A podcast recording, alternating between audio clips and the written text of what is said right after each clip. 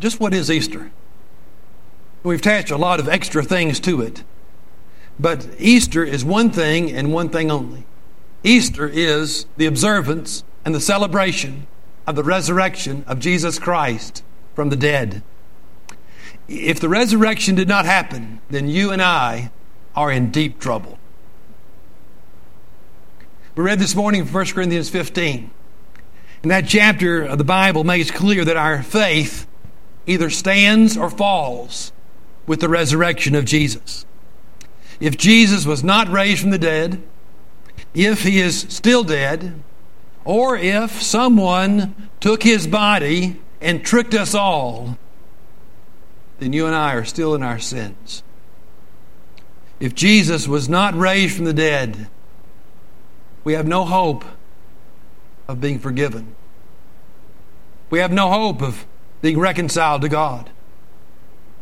We have no hope of going to heaven when we die. You see, the resurrection is just that important. That's what why this day matters. It matters a lot. In fact, it's a matter of life and death. It matters so much that your faith stands or falls with it. You see, the Christian faith is a personal faith. And you can't have a personal faith unless you have a living Savior. You see, that's what being a Christian is. It's having a living relationship with the living Christ. You can't have a relationship with a dead Jesus. And a dead Jesus can't be the Savior anyway. You see, the resurrection proves that what Jesus said and what Jesus did was true. The resurrection proves that Jesus wasn't just another martyr who died for what he preached and what he believed, but that he died to make full atonement for your sin and for mine. As I said, this, this chapter from Matthew twenty-eight recounts the details. Each of the gospel writers gives an account of the resurrection, and they all vary in just a little bit in giving different details of what happened on that great day. But as you read it, isn't it a story that's full of wonder and awe? You know, it's true, should be true when you read any part of the Bible, but especially when you read this part. You get the sense that you're really treading on holy ground. As you read this account of the, the reality of the resurrection of Jesus from the grave. So, on this Easter Sunday, I want us to think again about what happened, and we were going to look at Matthew's account to see. And I think it's good sometimes to remind ourselves of the historical account of the resurrection. It's not a myth. It's not a fable. It's not a story concocted by Jesus' followers. No, it's an historical fact that we're dealing with this morning. An actual account, folks, of something that really happened. Several things I want to bring before you from this text. It's a familiar story, a familiar account. I'm sure there'll be reminders for most of you. Several things. First, as we open the text, we see the appearance of an angel.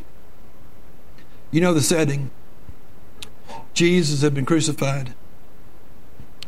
The cross on which he had died was still standing, stained with his blood. It stood there as a testimony to all the hate and all the anger and all the animosity that had been vented toward him. His enemies had watched him die with a devilish satisfaction. They had seen his naked, tortured body take his last gasp of breath. The imposter, the fraud, the blasphemer, they said, has received what he deserved. It was good riddance for many of the Jews. Yes, the religious leaders of the Jews and many of the Romans. It was a sad day. It was late in the day when a man named Joseph, he was from Arimathea. He was a Jew. He was a part of the council. He had become a disciple of Jesus. But he did so in secret, the Bible tells us, for fear of repercussions. But no longer was his faith in Jesus going to be secret. He took the bold step of going to the Roman authorities and asking for permission to take Jesus' body and bury it. Now, what he had to do had to be done quickly. It was late in the day, and the Sabbath was about to begin at sunset. If you look back into Matthew chapter twenty-seven, the previous chapter, beginning with verse fifty-seven, it gives that account. It says, "When it was evening, there came a rich man from Arimathea named Joseph, who himself had also become a disciple. And this man went to Pilate and asked for the body of Jesus. And then Pilate ordered it be given to him. And Joseph took the body and wrapped it in a clean linen cloth, laid it in his own new tomb, which he had hewn out in the rock, and rolled a large stone against the entrance of the tomb, and he went away." Since there wasn't enough time due to the Sabbath to give Jesus' body a proper burial, he just did what he could. He wrapped Jesus' body in this linen sheet, laid it in this tomb, and he rolled this large stone in front of it. Now, there was some concern among the Jewish authorities. You know, the Jewish authorities weren't ignorant. You know, they had people listening to Jesus all the way through his earthly ministry. They were watching him, and they were listening to him. And most of the times they were trying to find something they could use to arrest him, to bring him to the point he was at, at on this day. And they had heard Jesus say that he would be raised up on the third day. It's very interesting that these Jewish religious leaders on the Sabbath day, on the Saturday, the day after Jesus was crucified, they went to Pilate and had a meeting. Now that's unheard of for the Jews. They went to Pilate on the Sabbath day, and they said to him, "We are concerned." And our concern is this man said that he would be raised up on the third day. What are we going to do if his followers do something with his body and say that he was raised again? We need to put a guard there. If you look back again in chapter twenty-seven to verse sixty-six, verse uh, sixty-two to sixty-four. "Now on the next day, the day after the preparation, the chief priests and the Pharisees gathered together with Pilate and said, 'Sir, we have remembered, we remember, and when he was still alive, that deceiver said, "After three days I am to rise again. Therefore give orders for the grave to be made secure until the third day. Otherwise his disciples may come and steal him away and say to the people, he is risen from the dead. And the last deception will be worse than the first." So Pilate agreed. Sent a guard. Said, "You make it as secure as you want to make it." And so they went and they put a seal on the stone along with the guard. Well, on the third day, as you know, which is Sunday, some of the women who had followed Jesus went to the tomb early in the morning, or as the text says in verse one of our chapter, as it began to dawn, they went there to do further preparations to the body of Jesus. See, they had followed Joseph. They had watched where he put the grave or the body. They saw him roll the stone over the opening to the tomb. And so they went. The text says in verse one, as Mary Magdalene and the other Mary, other gospel writers make it clear there were other women along with them. But they came there to help make Jesus' body better prepared for burial. And as the women made their way to the tomb, of course, they were wondering, how are we going to move that stone away from the grave? How are we going to get to the body of Jesus? They had the spices, they had the oils, had what they needed. But they weren't sure how they were going to get to the body of Jesus. Well, when they arrived, they realized nothing was like the way they had seen it when Joseph had left the body there. the stone had already been rolled away. If you look at um, our text, it says in verse two, "Behold, a severe earthquake had occurred, for an angel of the Lord descended from heaven and rolled and came and rolled the stone away and sat upon it." There was an angel there. Now the angel clearly looked like an angel. And we're told in verse three that his appearance was like lightning. His clothing was as white as snow. In fact, the, the, the sight of the angel was so overwhelming. The text tells us in verse four, the guards shook for fear of him and became like dead men. We're told the angel rolled the stone away from the door. Why did the angel do that? Was it so that Jesus could get out? Of course not.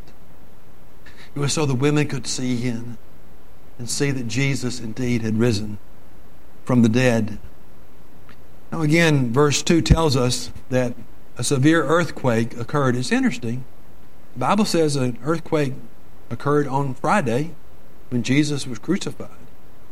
Earthquake also occurred at the occasion of the resurrection. Now this was not just another earthquake. This wasn't just because there was shifting in the in the dirt or the soil and causing the, the earth to quake. This was a quake caused by the power of the resurrection of Jesus.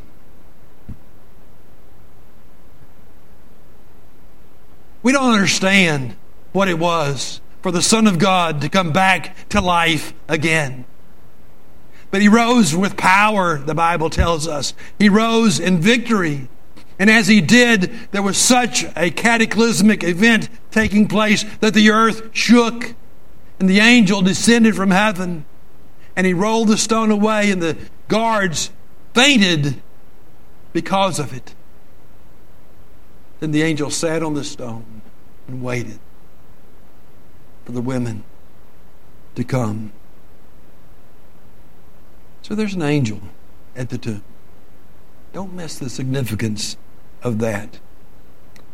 This past Christmas, we looked at the fact that the presence of angels was very prevalent in and around the life of Jesus, especially at his birth. Remember?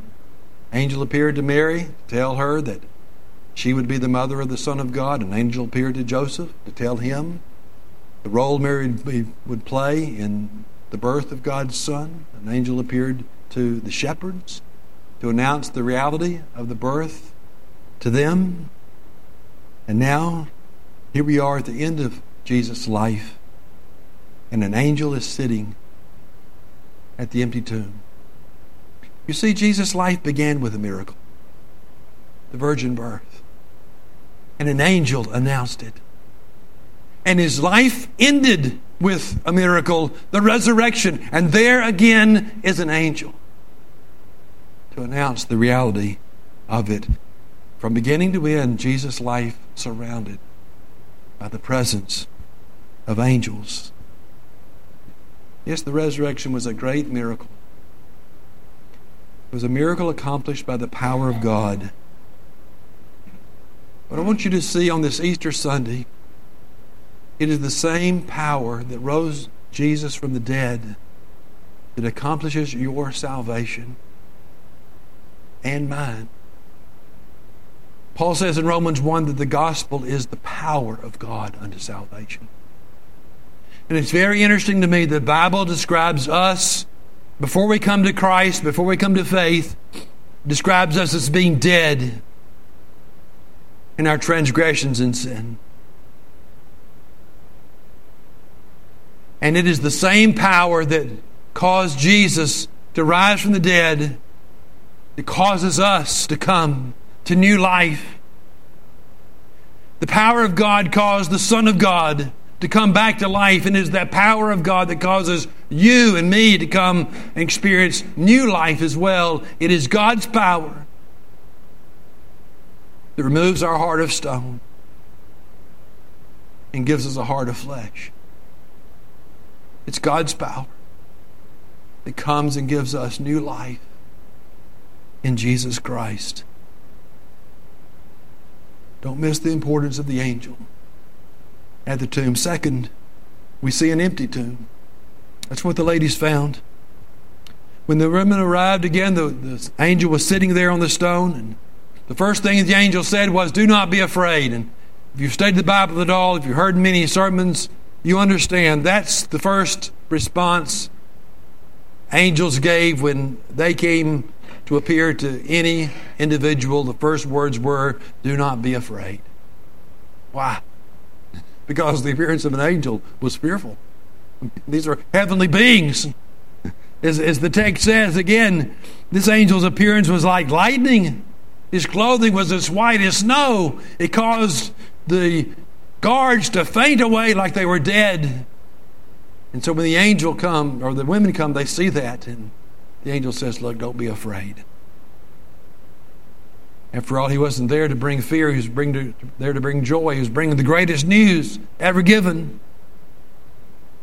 And the angel went on to tell them in verse five, "I know you're looking for Jesus who has been crucified." And then went on to give them the good news in verse six. "He is not here, for he has risen." And once again, it's an interesting note to me anyway. At the time of Jesus' birth, an angel announced that Jesus was here. "Behold, I bring you good news of great joy, which shall be to all the people. Unto you is born this day in the city of David a Savior, which is Christ the Lord." An angel announced that Jesus was here. And now at the resurrection, an angel appears to say that Jesus was no longer here. He is not here, for he is risen. And he said he is risen just as he said. Again, remember, Jesus had said, told his disciples on numerous occasions, "We're going to Jerusalem, going to suffer at the hands of evil men, be crucified, and on the third day, rise again." But it was such incredible news, such an incredible thought. They just couldn't get their minds around it. But here the angel reminds the women, "Look, he has risen. And he's risen just as he said that he would." Now, the angel knew the women needed more convincing proof than just these words. And so he said, "Why don't you go look? Look at the tomb." You know, the old saying goes, seeing is believing. And that's what happened to these women. They saw and they believed. They looked and the body of Jesus was no longer there. The grave clothes were in place just as they had been wrapped around his body. And yet Jesus was not there. These women looked, they saw, and they believed. Then the third thing we see in this text is an urgent message. The angel told the women to go tell Jesus' disciples that he had risen. That's what we see in verse seven. He said, "Go quickly and tell his disciples that he is risen from the dead." And there was a sense of urgency in what the angel said. Go, and go quickly. They were to hurry and tell the disciples this great news. And it's only natural that the disciples be the first one to be told of the reality of the resurrection. After all, they were the ones who had committed their lives to Jesus. They're the ones who had followed Jesus essentially for three years. They were the ones into whom Jesus had poured the most of his life. That's true. It's true. Toward the end, at his arrest, around his crucifixion, they fled. They ran.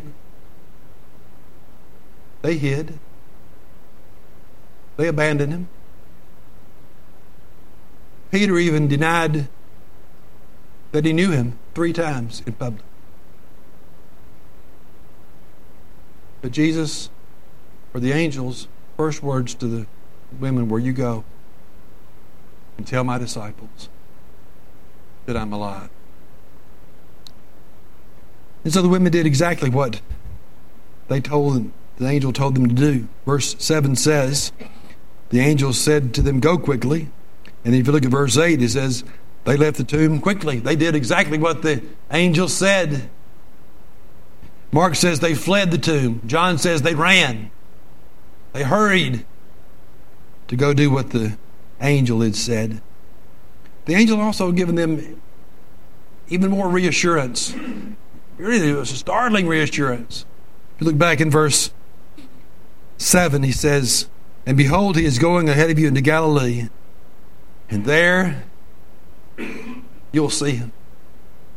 The angel told the women, "You will see Jesus yourselves." And so they ran. And look at verse eight. It says they ran with fear and great joy. What a combination of, emo- of emotions. And normally, we think of those two emotions as antithetical, don't we? Normally, when we're afraid, we don't have much joy.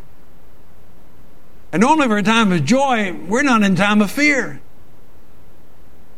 But here these women are filled with this, this contradiction of emotions. Fear and great joy. And the fear, of course, was more awe and wonder at what had happened. They, it's clear, look, this was new news to them. They didn't understand it all. But they were joyful about it. They were beginning to put the pieces of the puzzle together. As they ran to tell the disciples, they were filled with this fear, this awe, this wonder, and a sense of great joy. But just think about what they had just seen and heard. They'd seen that the tomb was empty. The body of Jesus was missing. They'd heard the angel say, "He is not here. He is risen, just as he said." And so they were filled with this holy fear and filled with this great joy, knowing that Jesus was alive. You know, we're given the same message that the angel gave to these women. The angel said, "Go quickly and tell my disciples." You know what some of the last words Jesus gave before he ascended to heaven after his resurrection? It's "Go tell." You go. You go. And you tell the world that I'm alive. You go. And you make disciples of all the nations. Isn't it interesting that the message of the angel is the same message of Jesus? The angel telling the women, Jesus telling his church.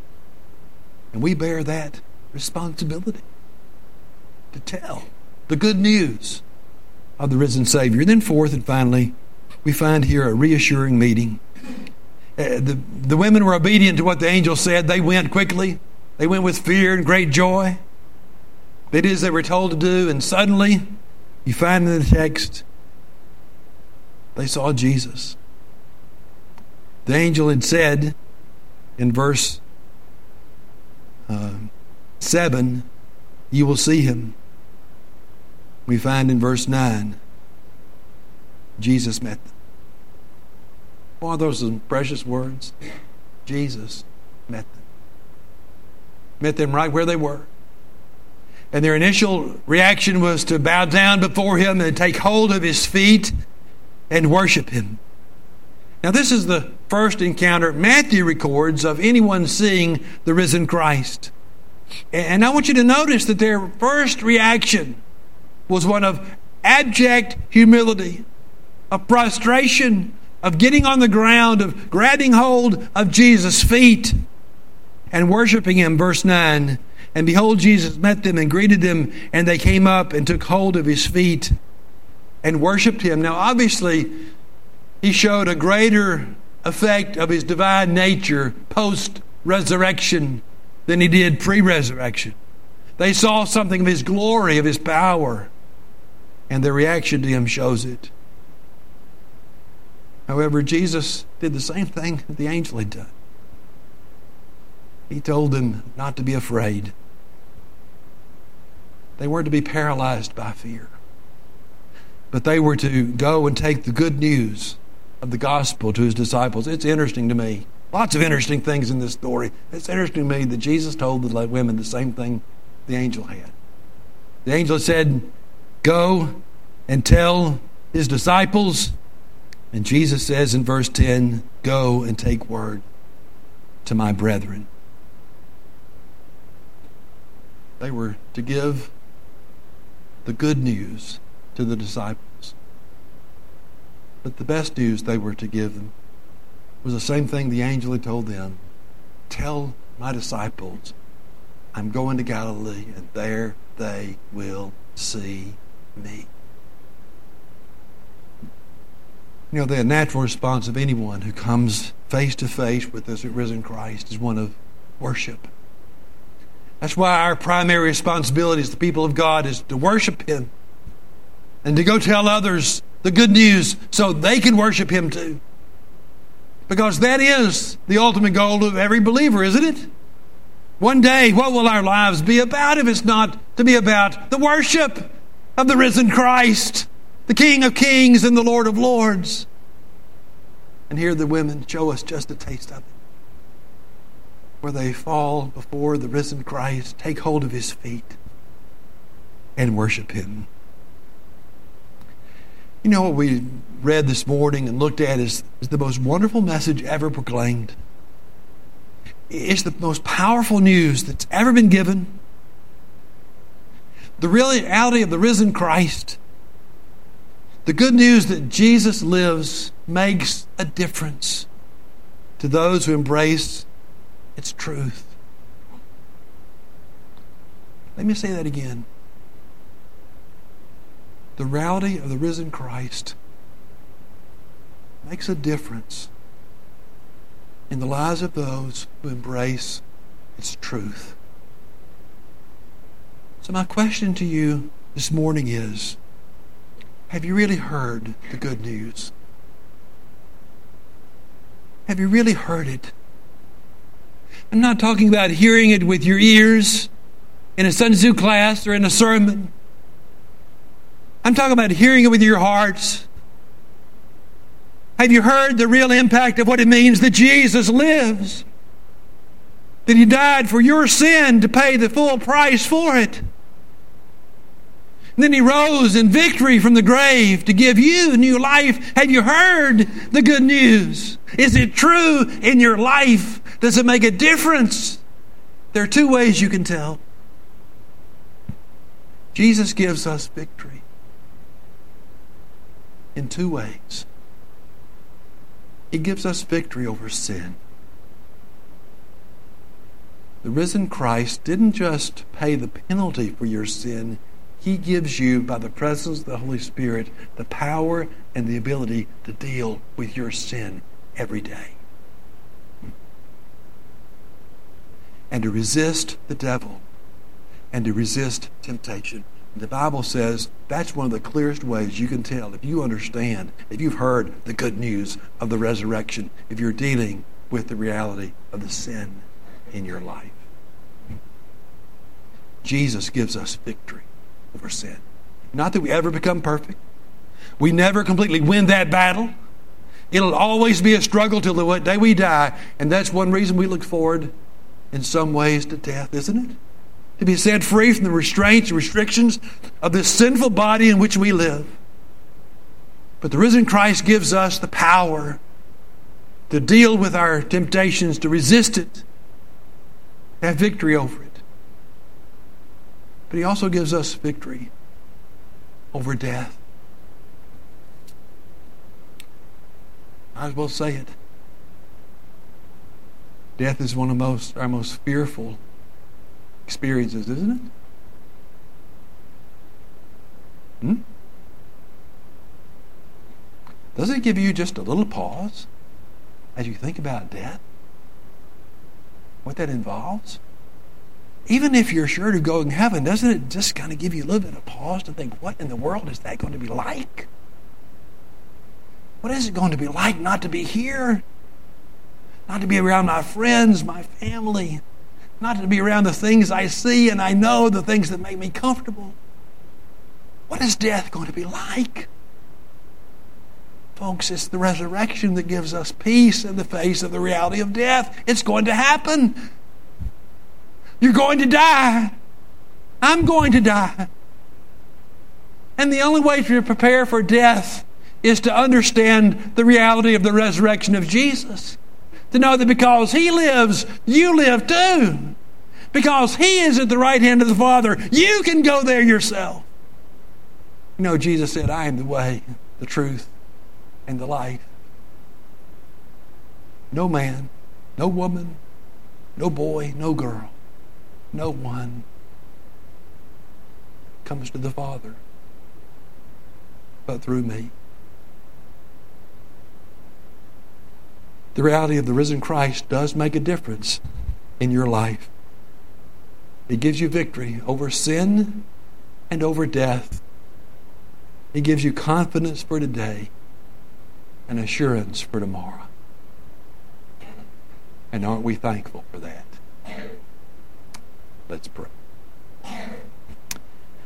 Oh, Heavenly Father, on this blessed Easter Sunday, we give you thanks and praise for the victory gained by your crucified and risen Son, who now even is ascended to your right hand, whoever makes intercession for us. May we experience that victory in our lives over sin and death, even today. And to that, and for that, we'll give you all the praise and the glory in Jesus' name. Amen.